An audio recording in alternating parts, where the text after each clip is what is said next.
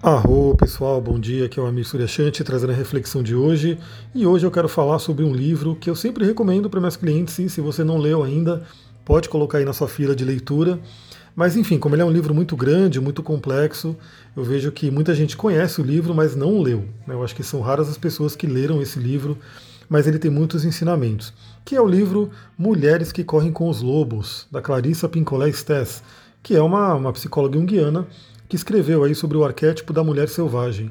Quando a gente fala do arquétipo da mulher selvagem, estamos falando, por exemplo, de Lilith no mapa astral. Né? Então, muita gente tem dúvidas aí sobre Lilith no mapa astral. Eu sempre leio né, para minhas clientes quando a gente fala sobre Lilith, sobre o mapa natal, e eu cito esse arquétipo da mulher selvagem, que tem que ser resgatado, né?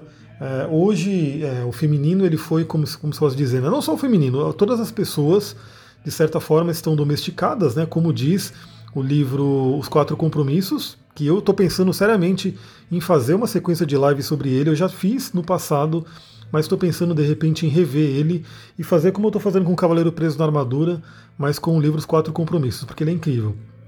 Esse livro ele fala sobre a domesticação, o sonho que a gente vive.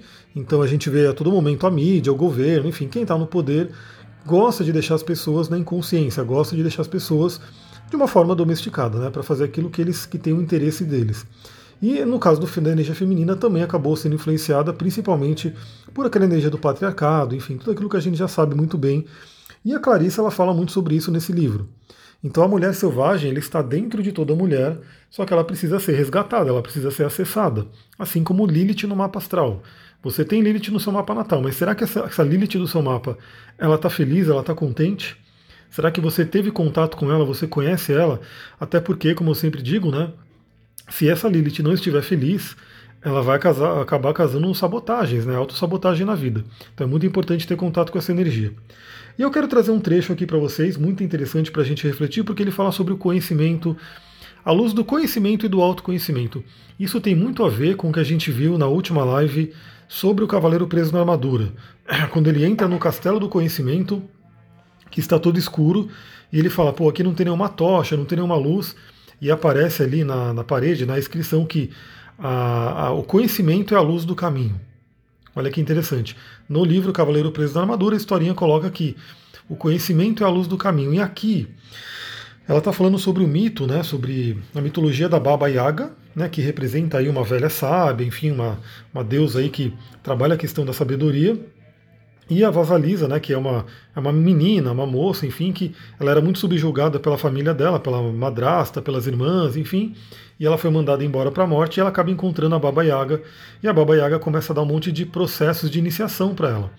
E aí eu já estou terminando, né, nesse capítulo da Baba Yaga, e nesse trecho aqui é bem interessante porque no final, quando a Vasalisa acaba passando por todos os testes, a Baba Yaga dá para ela um cetro, como se fosse um cetro, um bastão, com uma caveira brilhante na ponta. Essa caveira tem todo um simbolismo, né? esse simbolismo, inclusive, do contato com a espiritualidade, com os ancestrais, principalmente as ancestrais. Então, já digo para todo mundo aqui, você que me ouve, é, você tem sim no seu sangue, nos seus rins, no seu campo morfogenético, né, muita energia dos seus ancestrais e elas podem ser beneficamente utilizadas se você tiver contato com elas, se você conhecer. E a Baba Yaga ela dá essa caveira então para ela ir na floresta, né? E eu vou ler um trecho porque essa caveira ela representa a luz do conhecimento, né, e do autoconhecimento e da percepção.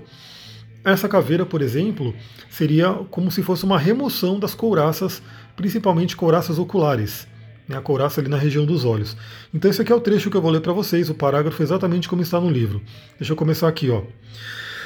É verdade, não vou mentir para vocês. É mais fácil jogar fora a luz e ir dormir.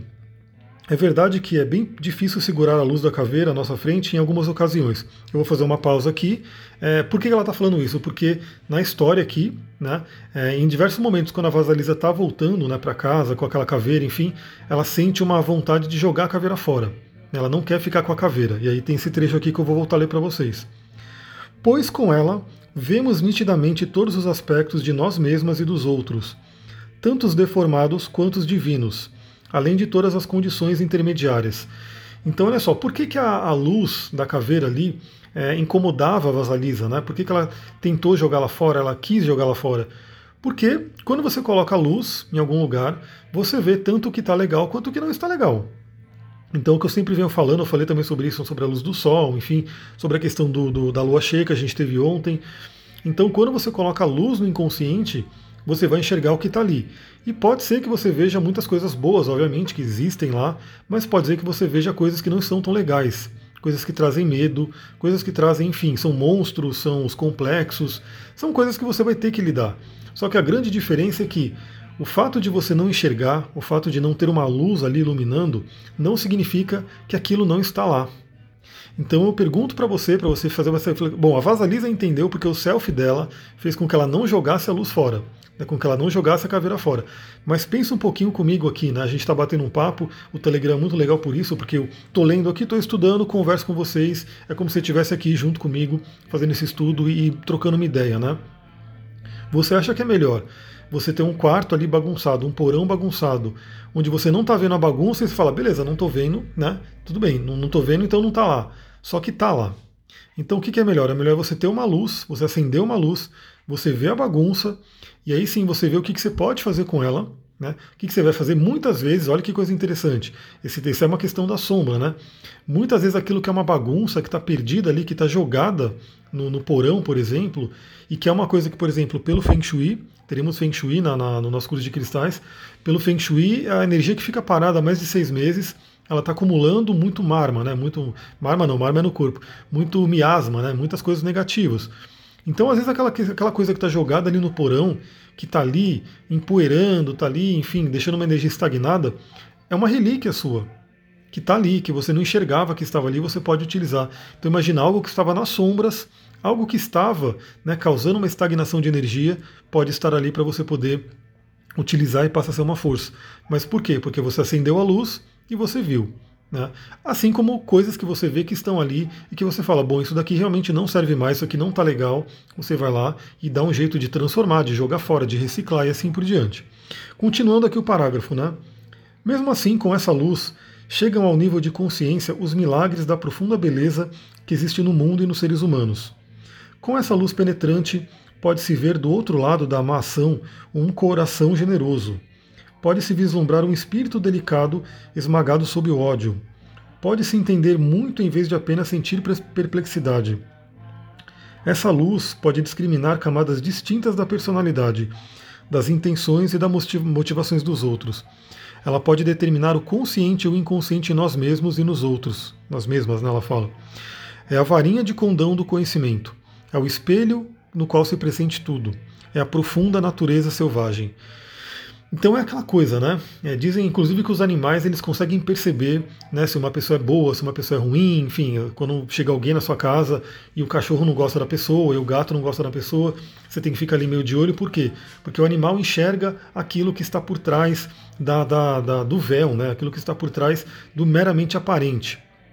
E essa luz, né, só que essa luz ela é tão bonita, né, essa luz do conhecimento, a luz da espiritualidade, porque mesmo por trás de uma pessoa que de repente está mostrando algo negativo, né, por exemplo, uma pessoa que está ali te maltratando, está trazendo coisas de raiva, de ódio, enfim, você com essa luz você consegue ver que por trás daquela cortina de, de coisas ruins, de coisas que trazem dor, existe um coração puro.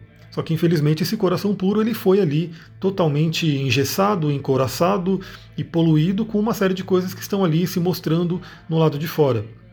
Mas com essa luz do conhecimento, você consegue enxergar o que tem por trás. E aí tem duas alternativas, né? Ou você consegue inclusive acessar esse coração puro que está ali dentro e ajudar aquela pessoa a se libertar, ou simplesmente você fala, beleza, não tô, não é para mim hoje, hoje eu não vou ficar aguentando isso, mas você consegue enxergar os padrões. E mais ainda, você consegue enxergar de repente alguma coisa de, de negativo que tem dentro da pessoa que está por trás de uma máscara positiva.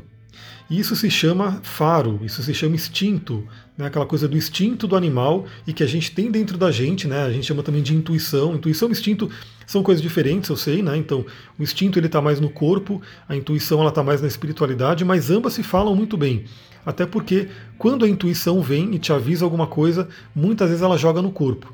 Né? Quem nunca, por exemplo, pensou em algum lugar e de repente começou a dar um friozinho no estômago, alguma coisa assim, você fala, pô, não estou me sentindo bem em ir para lá.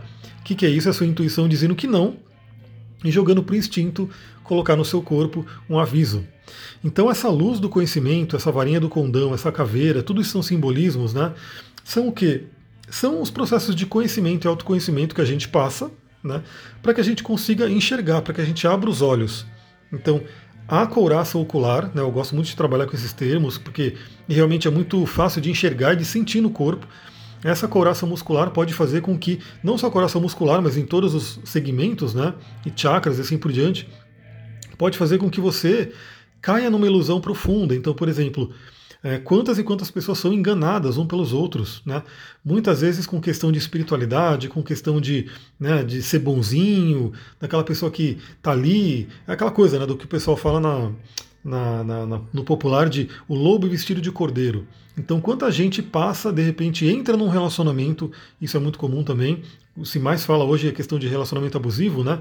A pessoa entra num relacionamento, aparentemente aquela pessoa é maravilhosa, é um Buda, enfim, você está ali né, entrando na, na, no melhor relacionamento do mundo, mas quando você começa a entrar, você começa a ver que tem coisas ali que de repente estavam obscuras, estavam ocultas. Então o que acontece? Essa luz, essa caveira que a Baba Yaga dá para a Vasalisa é o conhecimento, é o autoconhecimento. Eu gosto muito de trazer o mapa natal porque eu trabalho muito com astrologia e o mapa astral ele traz esse conhecimento para a gente. Então, por exemplo, é, eu atendi uma cliente esses dias, essa semana, que ela tinha muita questão de relacionamento, passou por grandes apuros de relacionamento, isso estava no mapa dela. Tinha um Kiron ali, em peixes, que tem uma, uma facilidade de ser enganado, né? O peixes, porque ele é muito bondoso, muito amoroso. Eu sei, eu estou ascendente em peixes, então a gente sabe, a gente tem a, a facilidade de ser enganado se você não tiver uma intuição boa, né? Porque o peixes ele não vê maldade em ninguém. Então, por exemplo, ela mesma fala na ficha de avaliação dela que ela sempre prefere acreditar na pessoa até que prove o contrário. Só que muitas vezes é, você tem que ter um feeling, né? Você tem que ter uma intuição. Será que eu posso realmente acreditar naquela pessoa? E aí, como eu falei, ela tinha um Saturno na casa 7. Eu falei, Saturno na casa 7, a primeira coisa que a gente tem que lembrar é que a sua alma escolheu passar por grandes provações e desafios na área do relacionamento. E uma das formas de você estar bem com Saturno é saber trabalhar o pé no chão a estrutura e a paciência. Então, o que eu falei para ela, então o ideal, né, no seu caso, de todo mundo, obviamente, mas no caso dela era mais ainda, por quê? Porque com o Saturno na casa 7, o ideal é que você tenha paciência, que você tenha um pé no chão, que você vá entrando no relacionamento com muita maturidade, deixa o tempo agir, né? porque muitas vezes o tempo mostra as coisas. Muitas pessoas conhecem alguém, né? conhecem alguém, vem aquele fogo da paixão, que é o fogo de Marte, Marte é rápido, né? Marte é como se fosse aquela faísca que vem e incendeia tudo, só que né, quando você está nesse fogo de Marte, você pode não ver aí alguma coisa que está oculta, né? a não ser que você tenha uma intuição muito treinada, muito aflorada, ou seja, você ouça a sua intuição. A não ser que você já tenha recebido o, a caveirinha no bastão da Baba Yaga, falando no simbolismo aqui da história da mulher que corre com os lobos. Então, no caso, por exemplo, de um Saturno de casa 7 ou de casa 5 também, né? Porque a casa 5 é o romance, é a entrada do relacionamento. É muito interessante você ter um pé no chão, você ter uma paciência e você deixar o tempo também mostrar quem é aquela pessoa. Né?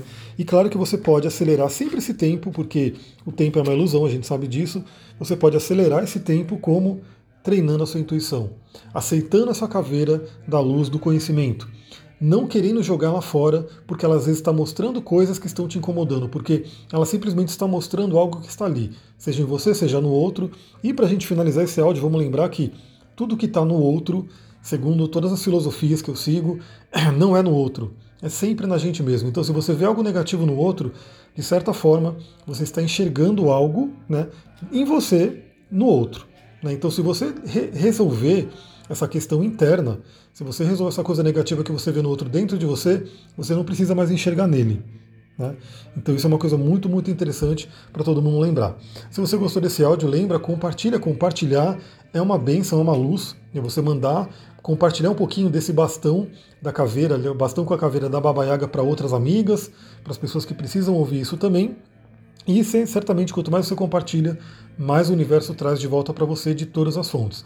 Vou ficando pra, por aqui. Hoje eu quero gravar um monte de áudio para vocês. Eu estou com um dia um pouco mais leve, né? Tem um atendimento só. Então eu vou gravar umas coisas, vou fazer live. Então aguardem aí que muita coisa vai ser gravada nessa semana. Então chame mais amigos para o Telegram para todo mundo poder ouvir sobre isso. Muita gratidão. Namastê, Harion.